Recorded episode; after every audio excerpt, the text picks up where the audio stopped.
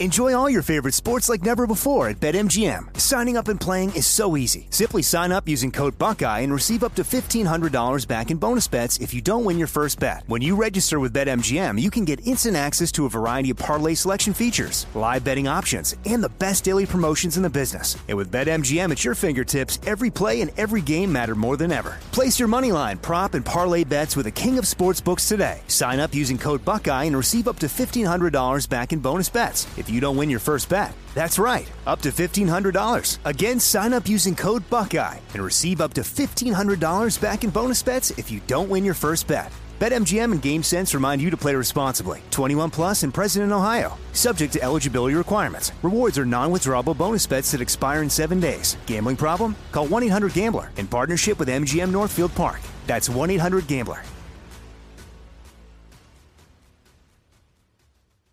This is your moment, your time to shine, your comeback. You're ready for the next step in your career and you want an education employers respect. So you're not just going back to school, you're coming back with Purdue Global. Backed by Purdue University, one of the nation's most respected public universities, Purdue Global is built for people who bring their life experience into the online classroom. Purdue Global, Purdue's online university for working adults. Start your comeback today at purdueglobal.edu. When you buy Kroger brand products, you feel like you're winning. That's because they offer proven quality at lower than low prices. In fact, we guarantee that you and your family will love how Kroger brand products taste, or you get your money back. So next time you're shopping for the family, look for delicious Kroger brand products because they'll make you all feel like you're winning. Shop now, in store, or online. Kroger, fresh for everyone. When you're ready to ride Metro, we want you to know we're ready for you. Here are just a few of the people at Metro to tell you how we're doing our part to keep riders safe. We're cleaning like never before with hospital grade cleaning. You'll find hand sanitizer stations all over the Metro. No mask, no Metro. Need one? We have a few extras. At Metro, we're doing our part to keep the DC area moving. Find out more at WMATA.com slash doing our part. California, where this past week thousands of people were massing on beaches in very close quarters. Simple question Is that safe? If it's done with social distancing, yes. If it's not done with social distancing, no. A little earlier on the Armstrong and Getty show, we quoted a piece on thehill.com by Dr. Scott Atlas of the Hoover Institution that the data is in, stop the panic, and the total isolation. And uh, indeed, Dr. Atlas joins us now. He's the David and Joan Traitel Senior Fellow at the Hoover Institution, Stanford University, and a member of Hoover's in, the Hoover Institution's working group on healthcare policy. Dr. Atlas, how are you, sir? Doing well. Thanks for having me. Good. It's my pleasure. It's been too long. Uh, so, first of all, uh, speaking of uh, eminent publications, we'll get to your piece in the Hill in a second, but the New York Times is out with a story just this morning uh, uh, alleging that the White House has new projections, and indeed the death rate from the COVID 19 is set to rise steeply. And that, what do you make of that? Have you had a chance to see that?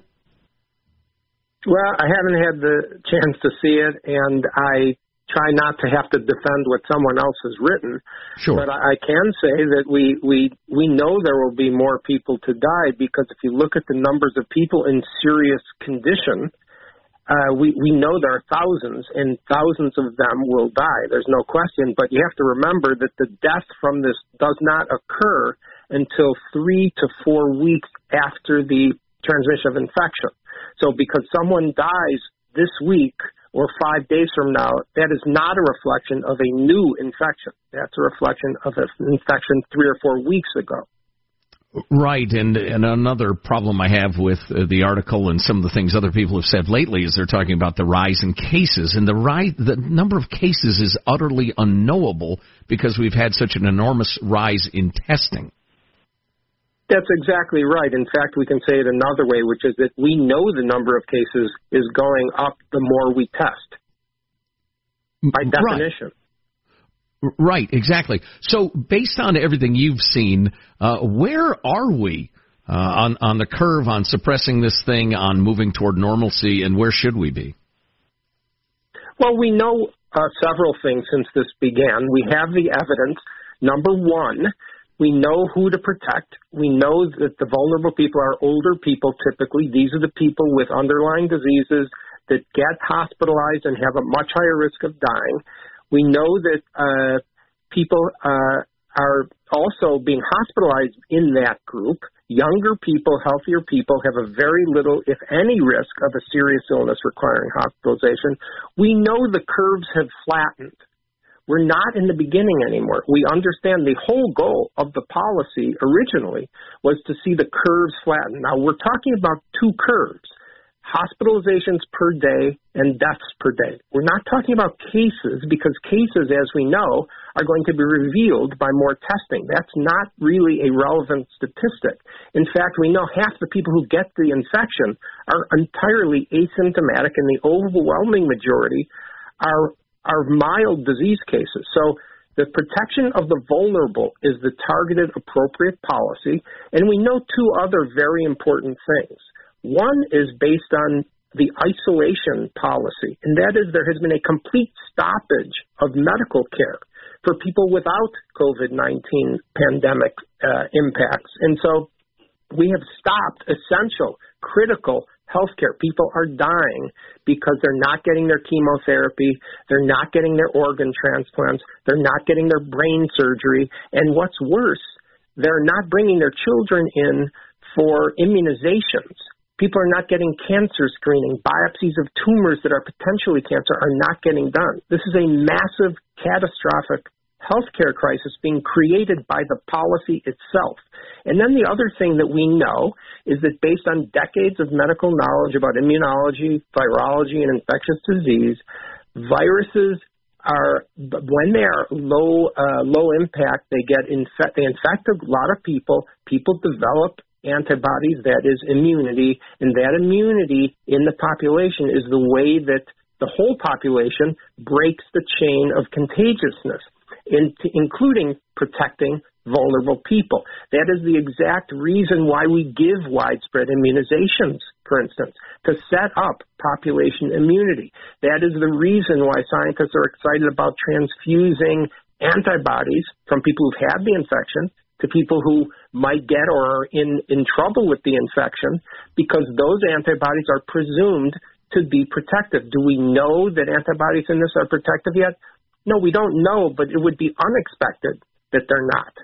And yeah, we have evidence, actually, work in progress evidence that, that, that they probably are. And so, by the way, we have decades of knowledge not just about viruses, but about coronaviruses. And this is the same family.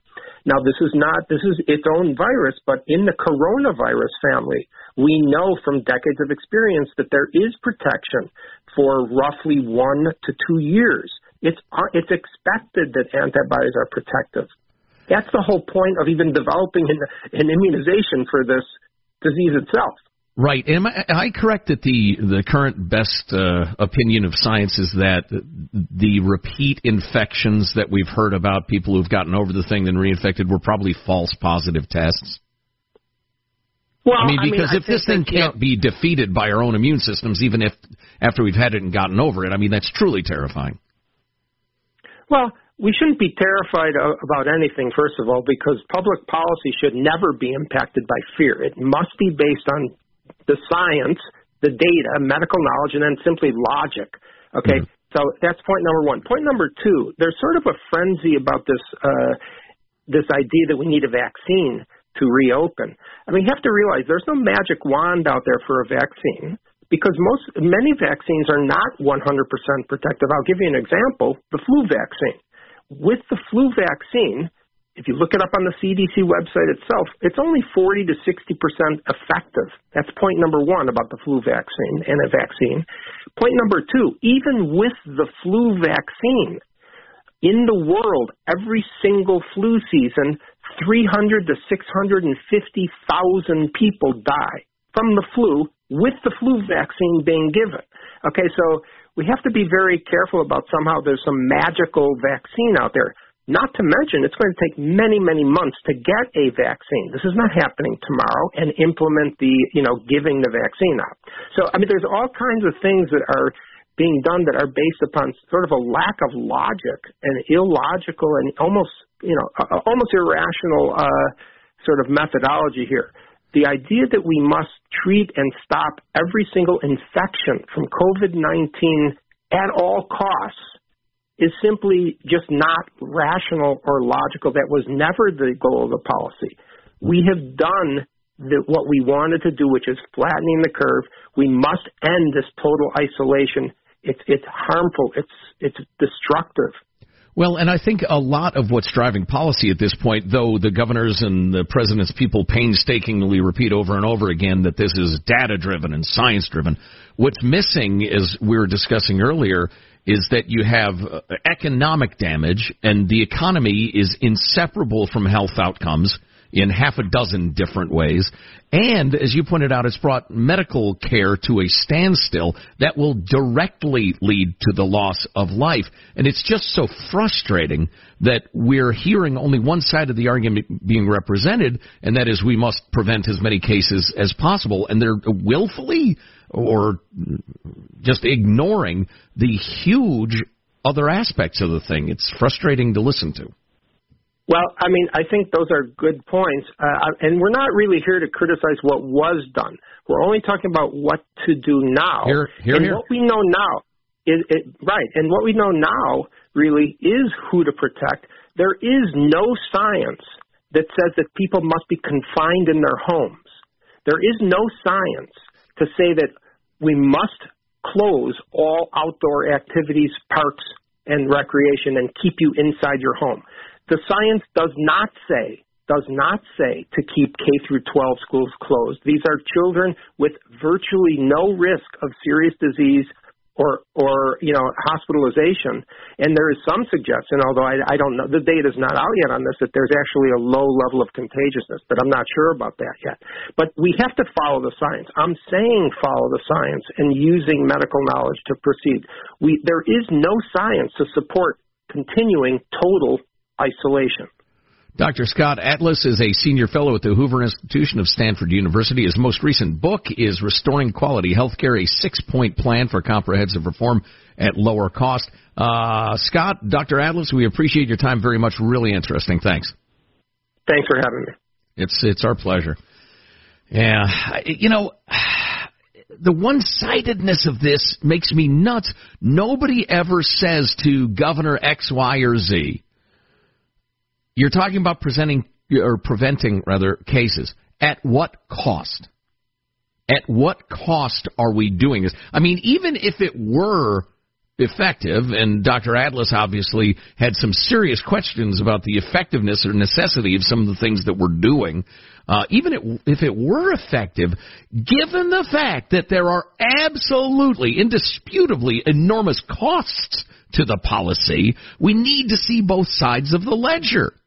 And I've been making the argument for quite some time about the economy being in a, you know, um, uh, being linked to health outcomes, and that's absolutely true. But as the good doctor pointed out, it, no, it's it's even more direct than that. People aren't getting chemotherapy; they're going to die. So, uh, uh, are you trading two COVID lives for one chemotherapy life? How about two COVID lives for two? Or maybe it's two COVID lives for three, four, five chemotherapy lives. Is anybody doing that math? Or are they just listening to the muling of the media and, and, and you know, who've become obsessed with this thing because it's such a clickbait and such a good headline grabber and, and you know, the, the policies are a response to the, you know, the emotional out, outbursts of the media mostly and not uh, based on any rational uh, weighing of costs and benefits. All right. Uh, so we're going to finish strong in a moment or two. Have the absolutely terrific mayor of Newport Beach, California, taking on the governor, Gavin Newsom, and uh, what he says is just great. You're going to want to hear it. It's next.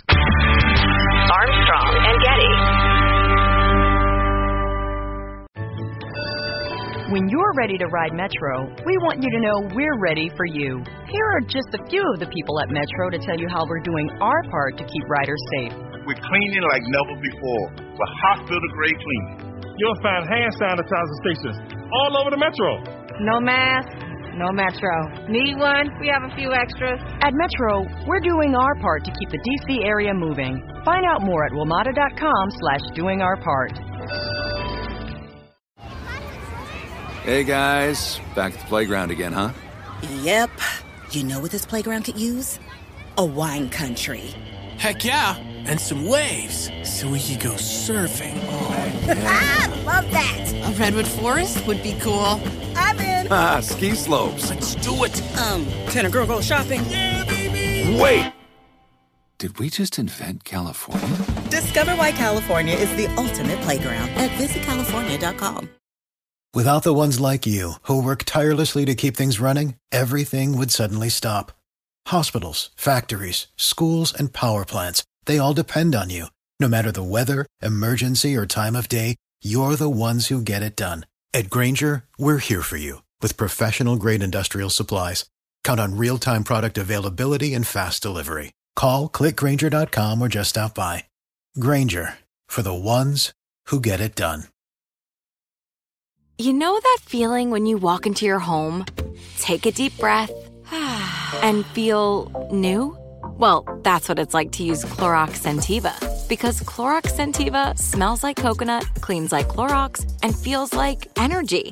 It'll elevate any cleaning routine to not just clean, but also make every room smell like a tropical coconut getaway. Discover how Clorox Scentiva's powerful clean and refreshing scents can transform your space. Get yours in coconut or other fabulous scents at a nearby retail store.